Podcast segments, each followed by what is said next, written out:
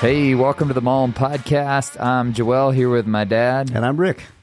Hey, Dad. So we're we're uh, going to keep talking today about the book that's coming out, connecting the dots. We've been doing that for the last uh, few episodes. Actually, been getting really good feedback from people. Good. Um, on on the uh, the topics. So we're covering basically every chapter of this new book I've written called "Connecting the Dots: What God is Doing When Life Doesn't Make Sense." The basic premise of the book is God is always at work in your life.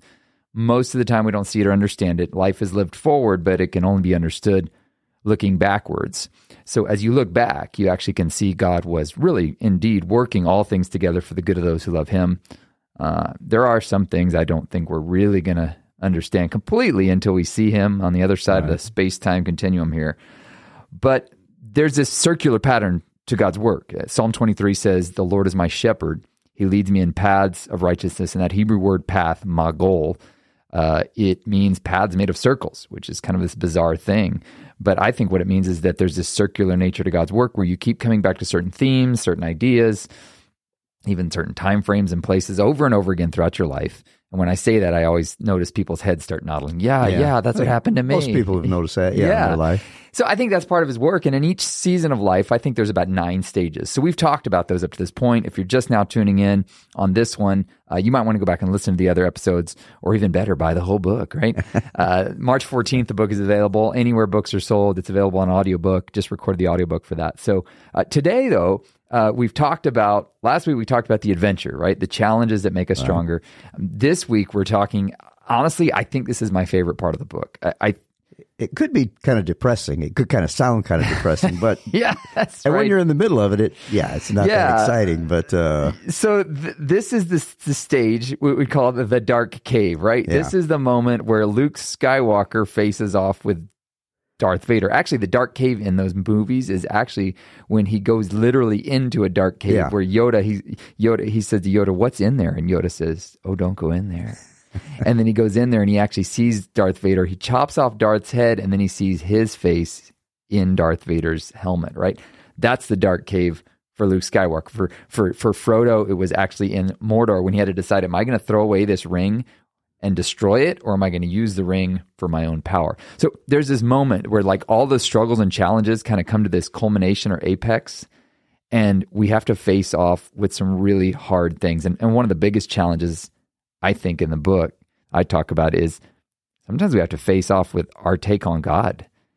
God disappoints us. Yeah. We go, God, th- what's going on here? You were supposed to save the marriage. You were supposed to, you know, you've been struggling through your marriage and you think it's going to get better. And then you find yourself sitting at a, a table with an attorney signing divorce papers. And yeah. you go, what happened yeah, here? I've been praying. I've been claiming it. I've been doing everything. Yeah. Uh, yeah. So you you read out. that chapter. You, yeah. you, you thought it was uh, actually pretty well, solid chapter. So let's hear your take on yeah, it. Yeah. I, I uh, this is such an important point in the story of our lives because this is where we lose so many believers.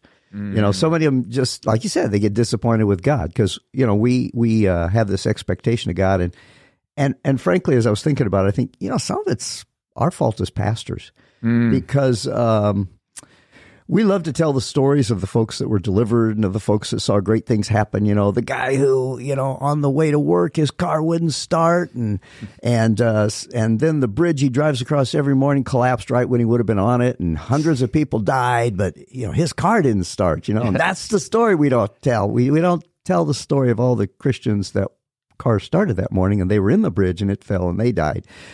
And you know, it's kind of like uh, in Acts 12, there's that story of Peter. We love that story of Peter where the, the prison gates opened and he walked mm. out, you know, in the middle of the night and he was delivered. And But we forget that the start of Acts chapter 12, the first, the reason Peter was arrested is that James was arrested and he was put to the sword. Just two little verses. He was put, put to, the, the sword. sword. means he got killed. killed. He was killed. Yeah, that's right. He was killed.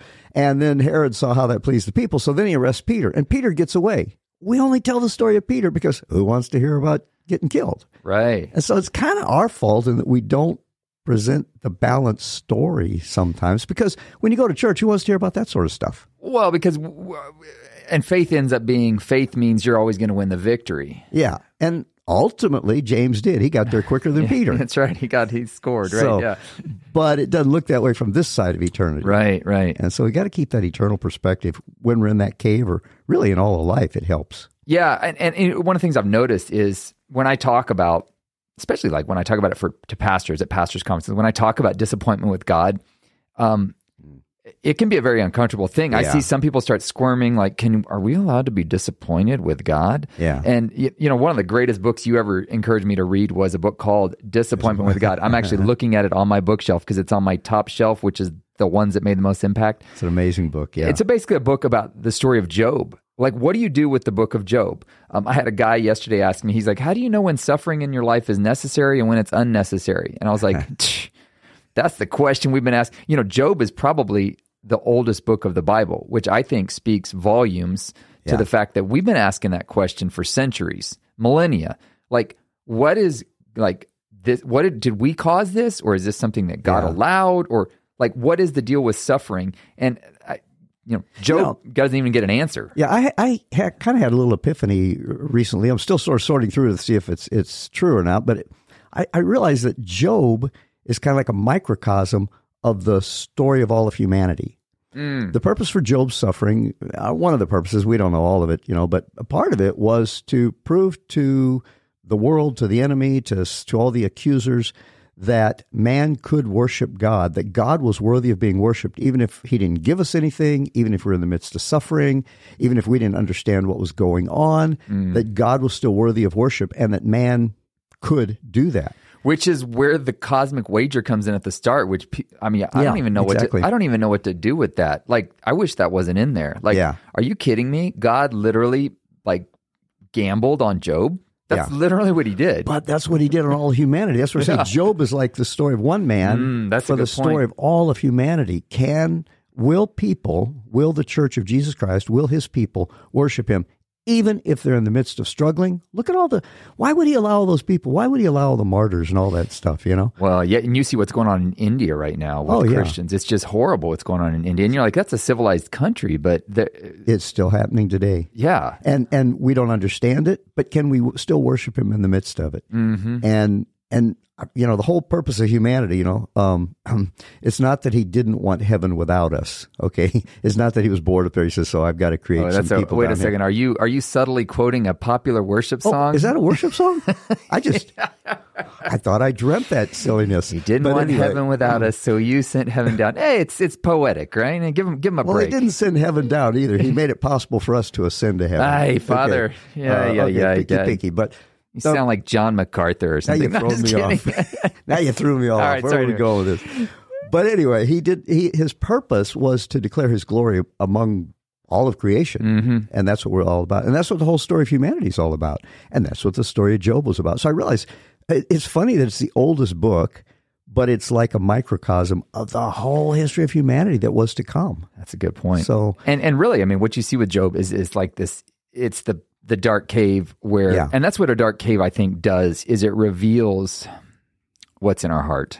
Yeah, Um, you know, Carl Jung, he said, "What we need most will be found where we least want to look," and oftentimes it's uh, like, yeah, I don't. I, it's amazing what lengths most of us will go to to avoid the thing we don't want to face. I mean, we'll go like we'll go way out of our way, way more work to create and avoid the things we don't want to face. Um, You know, example. Let's use a simple example. I need to lose weight, right? Man, well, there's a pill for that. So, so we spend you know, Yeah. hundreds of dollars a month on this pill that's supposed to help us lose weight. Where it's like, if you just change your food a little bit, and that'd be way cheaper than that $180 supplement you're spending every month.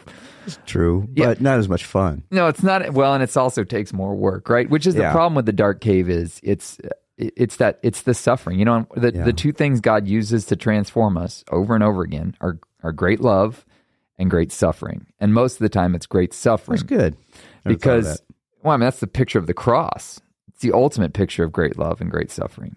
yeah, that's true. Yeah, Good. and that's what he uses to transform us, right? So, and I wish suffering. I wish it was just Yeah. great love, but for some reason, suffering wakes us up. Yeah. Um, there's something about when you're in pain that it just makes you uh, you know, whoa, like you start reevaluating everything. Um, and, uh, you know, crazy thing is there's a verse in there that says, even Jesus learned through what he suffered. Yeah. And you go, what the heck does that mean? And I, you know, suffering, I've heard suffering defined as just when you're out of control of a situation. Jesus had to willingly submit himself to humanity, like to this human state Yeah. And that was, I think that was a lot of the suffering he went through. And then it says also because he suffered when he was tempted, right? He had to be, Yeah, exactly. he had to experience temptation. So, but there's this whole element of like when you're out of control of a situation, what it brings out of you. And I know that for me as a control freak, uh, there's just, when you're out of control, man, you, you feel anxiety, you feel frustration, you feel anger. Sometimes you feel bitterness and resentment at everyone around you. And why is this happening to me and it doesn't happen to them? And you know, it's Yeah. it's but that dark cave. It's like it. It's the the heat gets turned up and it brings things to the surface. And I think, ideally, in theory, this is where I think people wash out. You were saying this is where we lose a lot of people. Yeah. It either pushes us more into God or it pushes us away from God. And I think the difference is uh, it's that idea of having to understand. Job didn't understand, and he wasn't given, as you mentioned, he wasn't given any explanation at the That's end. right, yeah. you know, God starts to speak. Oh, now he's going to explain everything to me. No, he doesn't. Right. He just puts Job in his place and says, "Hey, I'm God. You're not. Keep that in mind." And that's the part that is the thing that I think drives us the most is I don't understand. If I could understand, oh, this is suffering. It's going to draw me closer to Jesus. Okay, Right. then I can put up with it. You know, ah, maybe I'm not going to like it, but if I could see a purpose in it, but I don't see the purpose. That's what Viktor Frankl says. In some ways, suffering ceases Yeah. to be suffering the moment it finds a meaning. There's a quote from Chesterton that made me think of that. He said, uh, I put this in the book. He says, Indeed, the book of Job avowedly only answers mystery with mystery. Job is only comforted with riddles, Yeah. but he is comforted. yeah. Like it's when you're willing to do like King David and say, "Man, my heart is not proud. I do not worry myself with things too great and marvelous for me to understand. I'm at peace." Right? That's what I think is the victory in the dark cave, which is the weirdest thing about the victory in the cave. You go in there with your sword to face off with the dragon, and victory in the kingdom often looks like surrender and defeat. Yeah. Yeah. It's when you surrender to God's work in your life that there's this deep transformation that happens. And and the crazy thing is like the circumstances may not change. That's what I talk about in the book. Yeah. Like the cancer may have not gone away. But in the dark cave, you've wrestled with it and said, God, not my will, but your be, will be done. If you take my life through this, I'm going to trust you. If you s- heal me and save me, I'm going to trust you. And I am convinced, having been through this recently, that is the victory. Yeah. When you totally surrender your will to his will, say, not my will, but your will be done, which is, I mean, that was the dark cave for Jesus, right? He's like, God, if there's, Father, if there's any other way to do this thing, like, could you do it? But if this is the only way, I'll go to the cross willingly for humanity. Not my will, but your will be done. That was the dark cave, and that was the victory. Now, ultimately, he was killed. But I think that's the amazing thing about it is there's this pattern, this resurrection pattern that he who will lose his life will gain it for my sake. But Yeah. when you're trying to hold on to your life, and when you go into the dark cave, I think there's this wrestling with death we have to have. Now, it may not be a literal death. Yeah, in fact, for most of us, it's the the struggle is more internal Yeah, because yeah. that's where the dragon is. It's it's it's an internal thing. It's our own nature. It's our own character that needs to be adjusted, that needs to be worked with. You know, and so it's a work inside. I, you know, related to what you were talking about, the ultimate victory looks like surrender. There was a quote you had in the book where it says the Beatitudes indicate blessing is reserved for those who are in a position of loss and surrender. And I mm-hmm. never thought of that before, but that's that's really true. You know, it's as we lay our lives down, then we find that the life of Christ, the life of Jesus, is able to be lived through us. In fact, that's really what the Christian life's about. We we tend to get this idea that God wants to come in and make our lives better, mm-hmm. but He doesn't want. He's not interested in our life at all. He's interested in living His life through us, us. and that only happens as our life is crucified with Christ. Which is where I think that verse where Paul says, I have been crucified with Christ. I no longer live, but Christ lives in me. The life I live in my body, I live by faith in the Son of God who loved me and gave himself for me. I'm of the opinion we can't actually really say that until we've been through a dark cave. Oh, sure, no. Um, I mean, I- you can you can say that, and you can say it flippantly and yeah, easily. And and yeah, like yeah, I've been crucified, through but I don't think until you've really wrestled with God and and, and probably emerged like Jacob with a Wounded, broken hip. yeah. A.W. Tozer said it's doubtful whether God can use a man greatly before he has wounded him deeply. I don't really think because I, I think what happens for most of us is we've we've got an idea of who God is, but that's a God we've created in our own image. yeah, But in the dark cave, we're forced to surrender at least one element of that. I think throughout our lives, we're constantly learning, man, I had God wrong. Man, I had God wrong. He's Yeah, way bigger than I thought. There are darker and darker and deeper caves. Yeah, yeah. Let's, I don't want to. Let's not bring that up. But you're right. The the caves do get darker. But you've been prepared for it. Right. He's never gonna. That's my No, that's my whole argument in the whole book is the journey ahead everything that's happened to you has prepared you for your greatest work ahead. Now, Right. it doesn't mean the circles ain't going to keep going around. You're going to face some more dark caves. Yeah. But each time, that's the beautiful thing about God, man. He comes to us at the level of our current faith. Now, he stretches it Yeah. Yeah. but he he he just knows us. I mean, he knows where we're at, and I've had that with friends, friends, right? Like I'm like, man, if I told them the whole truth right now, it would crush them. So let's just give them enough truth to move them a little bit forward. Um, Yeah. There's a guy I'm working with right now, and and I'm like, man, ah, if he could just see, but it would crush him if he could just see it all, right? So, you, and I'm grateful people did that with me too. I mean, I was just such an arrogant twenty year old, right? Really? Yeah, yeah. But people were so gentle with me, and yeah, haha, yeah. Yeah. But they were so gentle with me, and I think that's the amazing thing about God is like He knows exactly what you need, which is why oftentimes the adventure you got isn't the one you wanted, but it was the one you needed. Yeah. Yeah, because it, it would be easy to think that we're talking about God being mean to you or something. You know, He just loves to be tough on you and, you know, some sort of a harsh dad. Especially, I guess, if you grew up with a dad that was real harsh and mean. Right, and, you right. Know, you got to walk the line, boy, you know. Uh, but it's it's not that. It's it's as you said earlier that that's that's one of the ways that we grow Mm-hmm. is um, through through difficulty. That I mean, the, the ultimate end. That's what I talk about there is glory. You know, in Second Corinthians, I think it's four. Paul says, "So we don't lose heart, though outwardly we're wasting away." Yeah.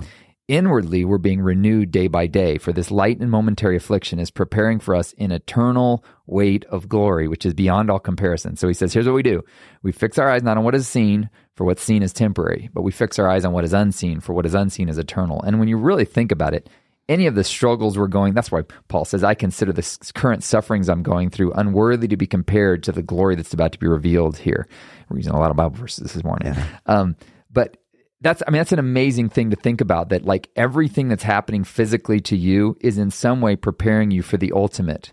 And your ultimate destiny is glory ruling and reigning with the father in heaven. And everything here even if even if you get to the end of your life and there's like literally no good you've seen come of anything from your life you can absolutely be confident that God is working all things together for good. And there, from all indications, when you see, you know, I've always said, when I get to before God, I'm going to ask him a few questions. Yeah. Right. All the indications seem to be when people actually stand before God, they drop to their knees, put their face flat on the ground, and go, "True and just are your judgments." Yeah. you know, surely, as Job says, surely I have spoken of things I did not understand. I really do see now that you are going to what you've been up to. Yeah. You, th- you think of John, even one of his best buddies, and he hadn't seen Jesus in years, and then he appears in Revelation. Mm. And when he sees him, he falls before him. He doesn't run up and hug him. Oh, Jesus, where you been? Been missing you, but you know he falls before him, and that's the Christ we're going to see. The glorified Christ, Yeah, right? exactly. Which is the crazy thing because I'm convinced that's the glory he passes on to us. You know, the, the ultimate glory is reserved for him, but he's like, yeah, I'll share some of this with you. well, you see in Revelation, I think it's interesting that these guys keep falling down. They keep casting their crowns to the Lord. They fall before him and cast their crowns, and it says they do that over and over. I said, well, you can only throw a crown once. And I kind of see it like this. It's like we cast, you know, Lord, you're worthy. And he goes, no, no, no, no. I want you to wear this crown, you know, because, mm. and then we, no, no, no, Lord, you're worthy. I mean, how else do they get it back again and keep doing it over and over Right. again? Yeah. I think the Lord's giving it back to him. Saying, I want you to share in my glory. Oh, no, Lord, you deserve it all. And that's his plan. That's why we go through this here preparation, that old training for reigning, Yeah. because that's the Training eternal purpose. Yeah. That's so that connecting the dots, that's that's kind of the I think in this in that book, th- this chapter I think is the apex of the book. Kind of it's like and, and in most stories, that's the apex. Like the the the hero faces off with a decisive battle, and then they start a return home, which we'll talk about over the next Yeah. few weeks. But it's in that cave that everything changes. Everything, all the challenges have been leading up to that point. And and the crazy part is about it, sometimes God feels silent in those stages. And I talk specifically in there about how whenever a teacher gives you a test, um, they sit quietly in the corner and you know, teacher, teacher, no, no, no, Yeah. teacher, teacher, I need help. Nope, nope, nope. And and it seems like they're being cold, but they want to show you really. They want to see that you've internalized what you've been learning. And the dark cave is like that test. It's like that moment where God said, and He seems oftentimes very quiet, and you're like, God, why are you just up there in heaven? Just still, you know, that old Rich Mullins, you live in heaven, you hear the prayers of those of us who live in skin, but you're just kind of like, why are you up there playing hard to get? Is a Rich Mullins song. And It's like he's not playing hard to get. I think it's that it's it's really showing a level of trust. I'm confident you've internalized what I've been building in you. And on this next level, you're going to need a strength to do something great. And that's where I think the dark cave is that ultimate test. And so if, if you're in that season right now where God's really quiet, um, I'm just convinced if you're not intentionally out there sinning, it's actually God's confidence that you're right where you need to be. So pass the test, and He's not going to be giving you turn by turn directions. He's not going to feed you the answers. The answers He's already built into you through everything that's happened in life. So it's available, Connecting the Dots, uh, anywhere books are sold in an audiobook. Hope you guys will pick up a copy and uh, have a great one.